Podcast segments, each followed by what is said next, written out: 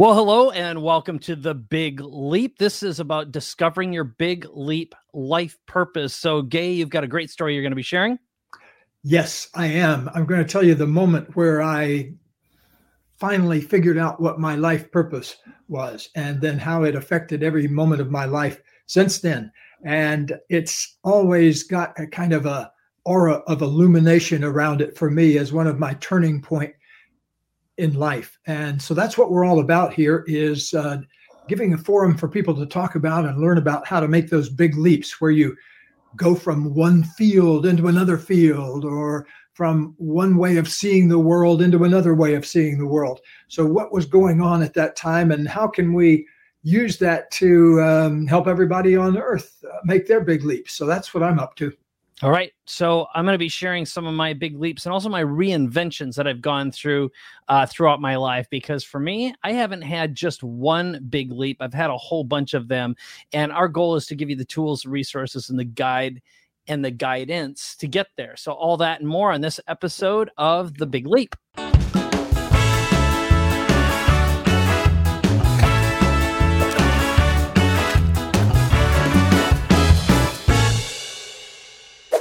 All right. Well, here we are. Hi, Gay Hendricks. Hello, Mike Koenigs. How are you today? I'm darn good. Darn good. Just got off of a big run through the canyon in San Clemente Canyon this morning. It's been absolutely beautiful. And uh, it's nice to be here with you. So if I look a little schwitzy, I'm still a little schwitzy. But um, well, we're talking all about uh, big leap life purpose today. And I know for you, you had a big crisis that uh, defined you and what you're doing today. So you want to open up and share that story? Sure. It happened at a time where, from the outside, it looked like I had it made. I had kind of jumped to a new level. But as I point out in the big leap, oftentimes when you have a big upsurge of love or money or fame, it trips old mechanisms inside that brings up fears and then you shut yourself back down. And so what happened for me was since i was about maybe 15 years old i took a fix. I wanted to be a college professor a university professor. And i didn't know exactly what i wanted to teach but that was always my goal. But suddenly i got bitten by the counseling psychology bug when i was uh, 22 years old and uh, went back and uh, got my master's degree in counseling and then I applied to Stanford and got into my Stanford PhD program. And this is all taking place around 1970, about 50 years ago. And so at the time, I worked my way like crazy through Stanford, hardest work I'd ever done in my life. And I got my PhD. And I was about to start my first job as a university professor at the University of Colorado. So that's what I mean. It looked like I had it made. I'd made my dream come true. And Yet, about a week before I was supposed to start my new job, I'd already moved to Colorado and rented a cabin out in the woods and really was having a great time communing with nature. And I had a panic attack one day when I realized, oh my God, I know all of the textbook stuff, but I don't know anything in my heart and soul about what it takes to have human beings transform their lives in graduate school, I'd learned umpteen dozen different marriage counseling techniques and umpteen dozen different anxiety treating techniques and all of the techniques. But there's something different about I'd never really had a person sit with me where I did my own natural work with them and they changed. And so I knew there was something down in there I was missing.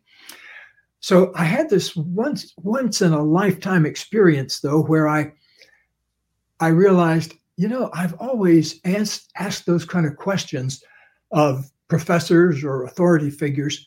Why don't I just ask myself and the universe? I was standing out in the woods at the time I came across this idea. And so I just said out loud to the universe and to myself, what is the essence of human transformation? What is it that we need to do to transform ourselves.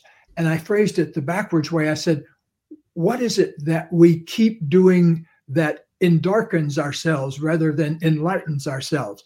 And so it was those questions. And I just stood there for a little while and felt the question rather than trying to circulate through my mind. Then the magic happened. I got this amazingly powerful roar of energy through my body that seemed to come from the ground up and went all the way up through my body and my mind. It was like kind of a freight train of white light, I might call it. But it felt good. It was not a scary thing at all. It was this rolling wave of energy that passed through me. And after it passed through me, I realized that it had answered my question.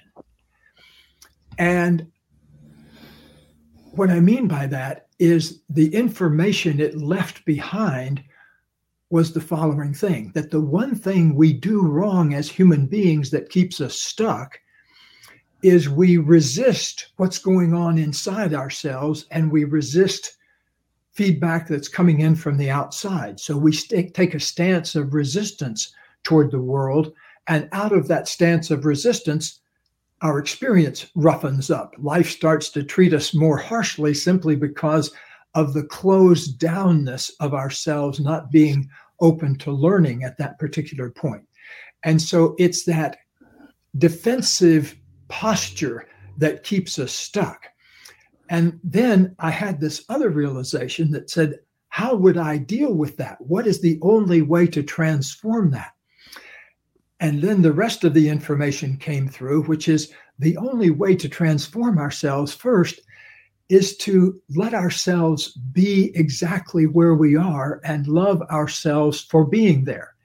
Instead of judging ourselves for being where we are or shaming ourselves for being there, what I realized we need to simply first just feel where we are and then love ourselves for being there. And I did that.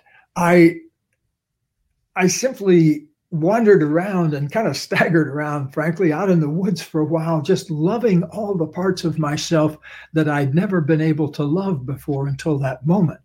And so I'd had medical problems uh, with my thyroid going back to the day I was born that made me a fat kid. And I was busily loving that. And then feeling losses in my life, like uh, my grandmother who raised me, uh, losing her when I was 21 years old, which was a big moment of my life. And so going back through all of those things that were hard to love in myself and just loving those systematically.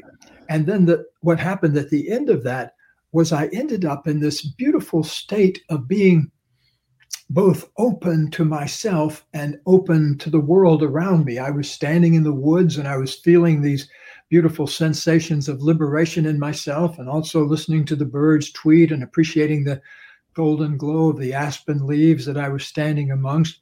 So it was this magical moment of being completely free of my programming and having no expectations of the future, just being.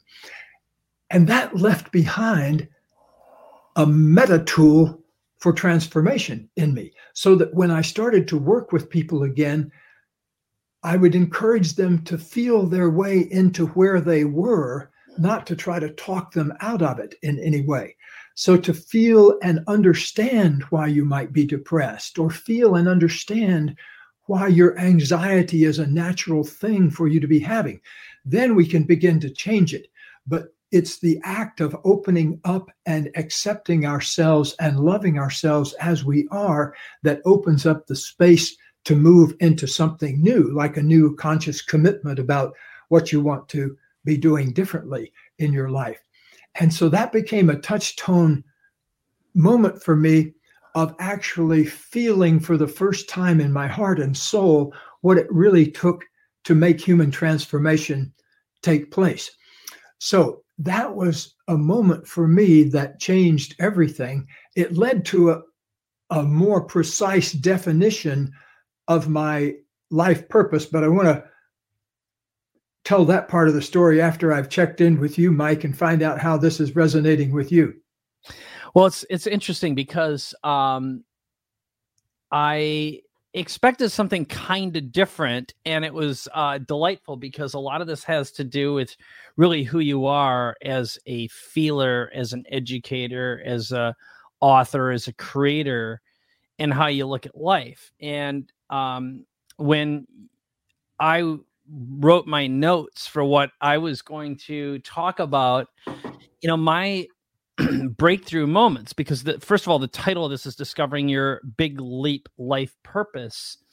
um, you know, so much of my life purpose had to do with um, not just discovering who I was, but um, what I was great at and where my value was, and and so much of my life had to do with um, understanding where what was valuable in me and what the world saw as valuable. In other words, what I could exchange um, either my time, my intellect, or my beingness for money in order to survive. You know, that was a huge part of my primary driver because I grew up without uh, financial resources. It, it, was like I started working the, the, first day I, I turned 16 on my 16th birthday full time.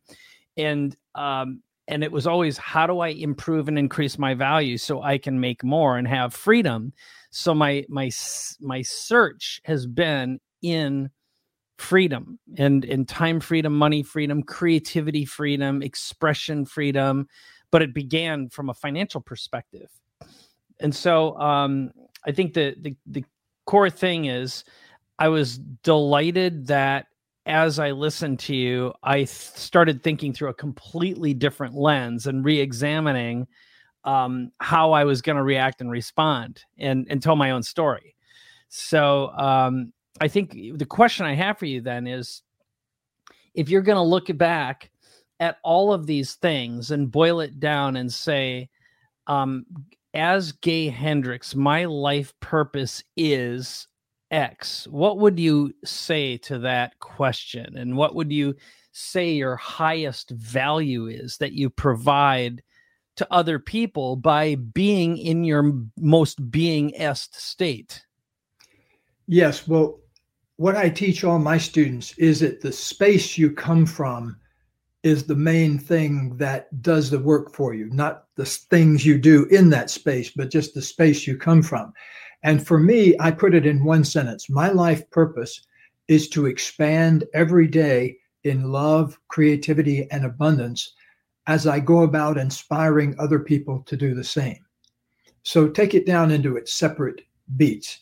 So I expand, that's my verb every day. That's my by when. I expand every day in love because that's to me the most important thing. Creativity, hugely important, and abundance as I go about teaching other people how to do the same. So I want to live a life and have been greatly blessed and privileged to live a life, certainly for the last 40 years, where I get to do my life purpose every day. I get to spend my days and nights thinking about exactly what I want to be thinking about. And it's always about what can I be doing in my work or in my writing to assist people in expanding their experience of love, their experience of their own creativity, and their experience of abundance to the extent that they want. Some people want to live a very, very simple life and bless their hearts. I have a big life. I enjoy a big life. I enjoy living in the house I love, and I enjoy having the car I love, and I enjoy being able to do everything I want to do. It was freedom that got me started as a university professor because I knew that at the University of Colorado, the last class was on May 15th, and the next one wasn't until latter part of August. So June, July, and most of August was my time to write a new book or my time to go trekking in the Lake District of England or hiking in the Himalayas or whatever I wanted to do for a few months, but it was freedom. And so one of the high values for me is to what can I do to create more freedom for me and other people? If I'm doing that every day, mm, that's my life. I uh, I created a job I wouldn't ever want to retire from, and literally I hope to be doing exactly what we're doing now in one form or the other when I go, you know, conk, and uh, they come and uh, escort me out of the room. All right, I love that. I love that. Um, and that was super powerful, by the way. I, as you were um, describing that, I quickly started uh, writing a few notes because you've obviously thought about the statement before. And um, what I want to share with our audience right now, everyone who's watching us, is think about this through your lens. If you were going to create your big leap life statement. You know, if you're discovering your big leap and look for the patterns that have existed since you're young. So, um, what I'm going to do right now, Gay, is I'll tell my story as briefly as I can because um, again, it comes from a slightly different perspective, and I'd encourage you to just jump in at any time. But I'll I'll break periodically because I'm curious what you see in it, and also um, what your perception is as well, just to see if my own self perception is accurate. Because I, I also think that that's important. Is there's a distinction as we grow, the difference between what's delusional and what is accurate, observationally accurate, or what is uh, a future paced version of yourself. So mm-hmm. here, here goes. Um, so when I look back at my life, one of my breakthrough moments, because I, I wasn't good at school, I didn't like it. I never liked going to school. I was raised a Catholic and spent through 12 years of parochial education, and, and never once did I resonate with the message um, or the environment. It was very uh, anti freedom, like anti creativity, anti innovation to me. And um, so that's number one. Um, so when I was about 14 years old, I always loved technology, taking things apart. I was very um, hands-on oriented, and, and, one of the best things about growing up is my dad had a lot of tools and uh, we had a huge uh, environment. So I started, you know, he gave me a bandsaw when I was five years old. Thank God I've got my fingers, but I mean, and I loved fire and blowing things up and taking things apart. So uh, some people would call it destructive. I like to explore expansive properties of things. So I, I in, innately learned quite a bit about uh, chemistry, biology. We had guns. You know, it's like we had. I was out, outdoors a lot but around uh, 14, a neighbor who knew I loved technology uh, came over, and we didn't have money for a computer, but he loaned us an Apple II computer while he was away for a week. And I taught myself how to code. And at that point, I was so bad in school that our math teacher wouldn't let me have access to the computer room. So the only way I was learning how to program and do technology stuff is that a buddy whose father worked for, he was a professor at the university, and we'd go up and play games on the Apple II computers or get access, and I'd hang out with college kids and just learn through osmosis. Well, what happened over that period of a week is I taught myself enough code that I started writing games, and um, I got dangerous. And my dad started telling um, clients at the barbershop. My dad owned a barbershop and he'd be cutting hair and he'd say, Yeah, my son's programming computers and stuff. And someone in the chair eventually said, Hey, we just got computers at our office. Do you think he could come over and show us how to use them? He says, Well, let's give him a call. So dad called me up. And at this point, like I'm 16 years old, already working full time. He says, I'm sitting here with Roger. He's uh got an insurance, a Prudential uh, life insurance company, and his secretary, and then just got a computer. Do you think you could come over and help him figure out how to use it? And I'm like, yeah. What would you charge? I don't know. And I must have said 10 bucks an hour, 15 bucks an hour at the time, whatever it was. This is back when minimum wage, I'm sure, was like four bucks an hour, three to 385 or something like that. So um, I went over and just got immersed, started figuring stuff out and one thing led to another. But what it led to is I really started to figure out human psychology, computers. But I also, uh, right around then, um, the movie War Games came out. I think it was around then, but I got really inspired by the idea of hacking. And I taught myself how to hack. So that turned into one thing, turned into another. So if you fast forward, so the theme here is hacking and technology. if you advance a little bit further, I got a my first real job writing code for a company um, in my hometown. And I was about 18, 19 years old. That lasted for a few years. But in the meantime, what I really wanted to do, if you'd said, What do you want to do when you grow up? It'd be like, I want to write video games. So at the time, I was hacking and figuring out how to remove copy protection from video games and started coding a little bit. And I met a guy who said, I know a guy who runs a game company and he's very he'd be very interested in your hacking skills. But we ended up having a conversation, and this guy gave me a challenge. He says, "If you can write me a prototype video game in 30 days, I'll hire you." And this is when the Macintosh first came out. So I had a Mac, taught myself how to write, and I wrote a little video game. Now, is this before games like Pac Man and that kind of thing? Yeah, so this is Pac-Man was probably in like the 70s, the late 70s. This would have been in the in the later 80s, mid mid 80s. So called around 88, 89, um, that area, you know, 87, 88. So it was 10 years after Pac-Man, but it was like when there was it was video games were still huge. And it was the earlier days of computer video games, you know, before there was an Xbox and consoles, that kind of thing. You know, it'd be like later ones but it was Mac days. So what what happened though is um, I learned later on the guy who started this company not only created video games, he created software that removed copy protection, but he also created copy protection. He was on all three sides of this game, right? And uh, he liked the fact that I liked that too. And we could talk on, and he was very, very esoteric. This guy knew a lot about everything. Um, and uh, he, and he never, I don't think he ever even graduated from seventh grade. He grew up in an as an engineer. His father owned a, a, machine shop. So we had a lot in common because we both consider ourselves unemployable, uneducated louts.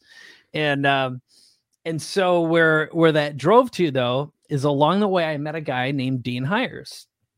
Dean and his brother John had created and made five feature length science fiction movies before they graduated college and they were they used stop motion they used super 8 and um and they, of course they were influenced by star trek star wars so we're total nerds. And the other thing that i was doing at the time is i had a midi studio so i had early synthesizers and i loved audio engineering. And i wasn't a great performer. My dad was a very good performer a guitarist and singer and that kind of thing. I always played accompaniment um, uh, instruments but I knew computer music. I knew how to assemble it. So here's this guy, and I also was doing computer graphics, really early computer graphics. So I had a little studio, audio, you know, animation, and I was like a dream come true for Dean and his brother, and they were a dream come true for me. And we started collaborating and writing concepts for video games and movies. And we got, um, we ended up meeting through some chance meeting the guy who was the Coen brothers' first executive producer, producers, name's uh, Dan Buchanan. Um, so the very first um, Coen brothers movie was a horror flick. Can't remember the name of it off the top of my head. I'll look it Blood up. Simple. Blood, yeah. I think it was Blood. Yeah. Was it? Yes. And um, anyway, this guy would meet with us every week or every other week at a little Jewish diner and review our scripts with us and tell us what was good and what wasn't good.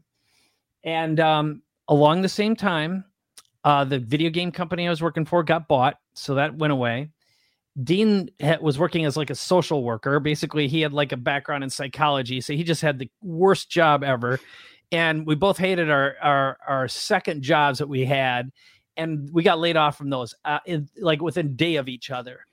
And uh, my p- previous wife at the time, my first wife, my starter wife, um, worked around and in the the ad agency world doing pre-press. So um and I met some of the clients and some of the people who had these things because I always went over there. And the truth was that was one of the hubs for pirate software. So, you know, again, I still had this huge hacking background and I knew everyone in the underground. Um, and one of the main guys happened to work at this place and he introduced me to a whole bunch of potential future clients. So, Dean and I started doing animation work and Photoshop work before there was even a, a full Photoshop program hmm. for ad agencies. We picked up a couple of gigs through my wife's business. And suddenly we decided, what if we could combine filmmaking, animation, gaming, and creativity in one place? And that became one of the very first digital marketing agencies called Digital Cafe. If you fast forward a little bit, so here's the theme we started hacking uh, advertising and marketing and adding new technology. And um, and you know one thing led to another. I started getting on some of the earliest services like compuserve and apple link and delphi some of the really early early um, uh, trying to think of some of the other ones prodigy. So before there was an internet there were these services and i got on there and i started just chatting with people and uploading some of the products we were doing. They were like basically video games that demonstrated software. We did stuff for BMW, we did movie promos, and I we started getting gigs in Hollywood. So again, fast forward, we ended up doing a video game for Chex uh, and General Mills that got shipped in eight six million boxes of breakfast cereal called Chex Quest, and um, again, hacking, putting all these things together. Well, the net net is when that company got bought, Dean and I ended up making a feature film together. We raised some money, did a feature film that was called Bill's Gun Shop. And I started studying online marketing, hacking again, hacking search engines. That turned into two software companies. I met Arielle Ford, learned the publish publicity world. But if you fast forward, when Amazon started doing books, I figured out how to hack the publishing platform. So if you fast forward through everything, the common theme is shortcuts hacking, applying technology. And really, what I do now is um, I help people hack their own reinventions, you know, because ultimately, everything is about how do you craft and create a message, get it heard by the greatest number of people, package you effectively, and use technology. And if you learn how to hack, it means you're bypassing the status quo, the way things have been done in the past. And um, you know, like you, I've, I'm kind of working on my statement, but I'm going to stop here for a moment and just say, what did you hear? And do you have any questions or thoughts about the? Yes, uh, it has to do with the why underneath it all. Um, you know, like I was just um, had the poignant experience over the past week or so of uh, mourning the death at age 87 after a remarkably full life of one of my great mentors in my life, who was a professor at the University of New Hampshire named Dr. Dwight Webb. And Dwight Webb was one of the first human beings I ever met who was fully in touch with his emotions and could have a easeful conversation with his wife about some conflict they were having but you know it was such a different way of being than i'd ever seen before nobody ever shouted at each other or threatened to leave or anything. I was in and out of his house all the time because that's the way he was with his students. He would invite you over on Thursdays to hang out at his house and have a kind of a round table. But anyway, um, now 50 years later, what I really appreciate about him and how he changed my life so much, he was the first person to really look at me and say, Hey, why are you doing what you're doing? you you want to be a professional in the mental health field, but why? What is underneath that? And you know, it's interesting uh, because you and I come from. I didn't even realize this until this moment, but for me, why I do things is I really like to find the quickest way through something. You know that what can, what's the single quickest thing I can do to help this person move through their depression? Or what's the single quickest thing I can do to help this person get their anxiety out of their body this moment? So it's a form of hacking in a way. A way, when I first started in the field, there was only one form of, of therapy and you know psychoanalysis and it took years and you know these studies about or stories about Woody Allen, who'd been seeing the same therapist every day for 25 years. But, you know, when you look at Woody Allen, you say, hmm, did that really help? Uh, and so I got interested yeah, in finding yeah, out like what these is what it sounds like. Yeah. Sorry? It sounds like an addiction. Very much so. I think an addiction to avoiding something, probably.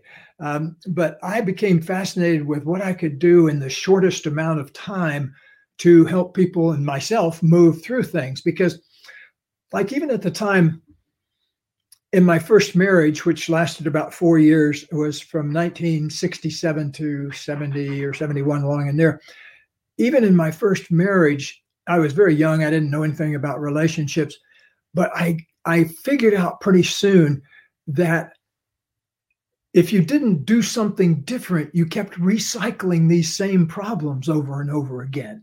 And after, in a period of four years, I probably had the same argument with her 58 different times.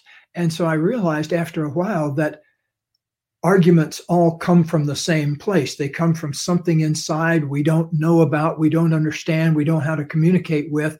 And so you start blaming the other person instead of finding out what's going on inside and figuring out some way to bring it out in a healing, helpful way.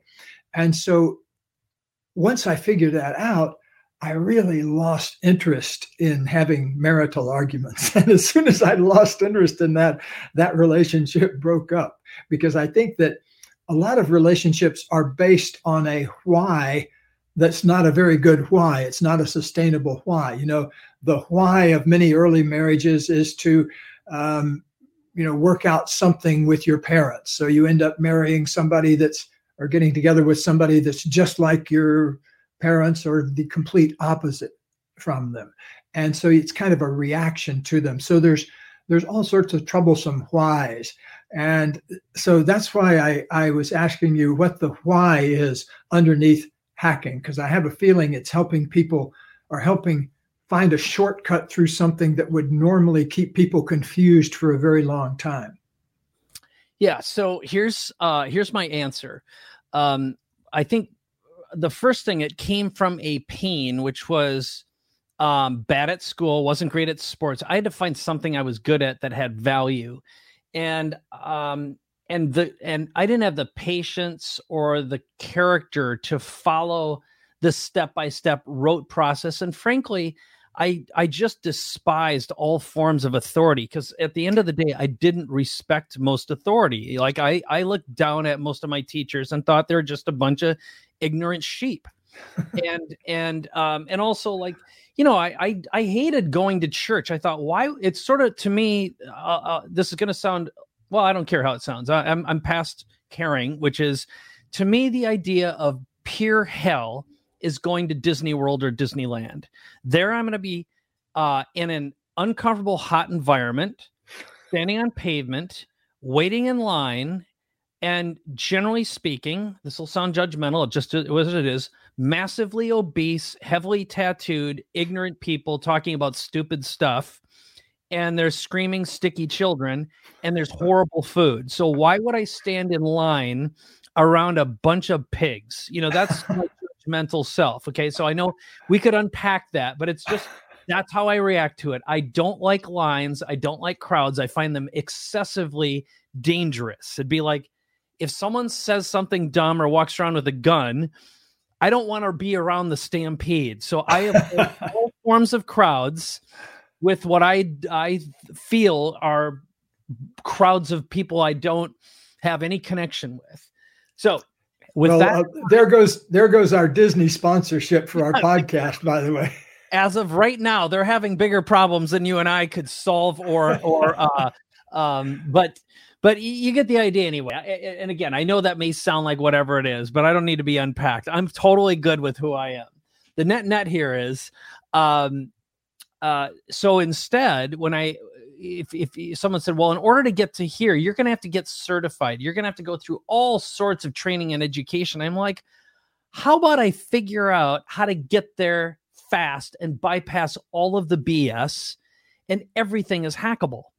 And provide the value instead of um you know feeding someone else's process. I i think it's just i like breaking stuff you know? It's like i like taking it apart and putting it back together and also i love working with the person not with the system right? Yeah. And so um if you ask like what's my statement here's what i know i've been fascinated with is how and why people decide what they decide, what influences, what persuades them. And what I've arrived at is it's all about a story. Mm-hmm. Um, and that is what is, how can you tell a story with the fewest number of words that captivates someone and makes them say, I want you in the shortest period of time with whatever medium is possible? So, you know, I've dedicated my life to figuring out how uh, how to persuade with audio, with video, with text, with copy. So in every medium possible. And you and I were talking about this before we we started today. It's like how do you create a a movie that you'd love to watch about your own life or someone else's life? So, um, and I'm fascinated with people's superpowers, their unique abilities. I really do believe that we are expressions of God, um, and and as in, in as a human being, an incarnate ego in the flesh, um, we're just gr- we have a, a, an opportunity, a responsibility to find our unique value and express it and be able to help other people. So mine is um, elevating and amplifying someone else's superpowers or their unique abilities and packaging them in a way that they're more valuable than they've ever experienced before and helping them craft the story that gets them the attention they really deserve that can help other people. And then I also believe that entrepreneurship is an international language of peace. I and, do too. Yes. And I've so, had the top brass of um, eBay in my office working with them here, and they see it the same way. That um, you know, I, I said to them before I started working to them with them, let's talk about the why of why you're doing this. And I said, in my opinion, eBay does more for world peace every day than a thousand politicians do, because having people at the other end of a trading platform, who's going to want to blow up the other end of their business, you know? And so, um, yeah, I, I, totally agree with that. Right. Um, on another on an upcoming podcast, we're going to get into this whole movie thing and talk about everything from what is a movie that you'd want to see about yourself? What's the end point of it? What's the punchline of it? Where is it going? And uh, look more closely about some of the movies and books that have turned Mike and me on and uh, brought us to where we are here today, and that we'd like to talk about with you. Yeah, yeah, that I'm looking forward to that one. That's going to be a blast. We did a little bit of prep. So here's let's give our uh, viewers, listeners an exercise to do because if I looked at it, the key things that I took away and as I listened to you on on all sides was first of all, look for the common theme. What who were you at your core um, growing up? And how is that unique ability, that superpower, just showing up over and over again? Um, you know, mine has been hacking. It's just been breaking into and figuring out how to bypass the system or the authority um, in order to get to an endpoint with the fewest number of steps. And for you, Gay, what would you say your recurring theme has been that shows up over and over again? It's how we go about getting through the stuck places of life. It's about finding new ways to efficiently move through things that normally take a long time. And I've discovered that the, the healing power really is love and consciousness. That when we can invoke consciousness into ourselves and also learn to love things that we haven't loved in ourselves and other people, then a whole new path through life opens up. That it's a path about you awakening your powers then. And so I think our superpowers are very much connected to the things we most love to do, and particularly to the things we most love to do as children, because they will give you a real insight into your genius zone now.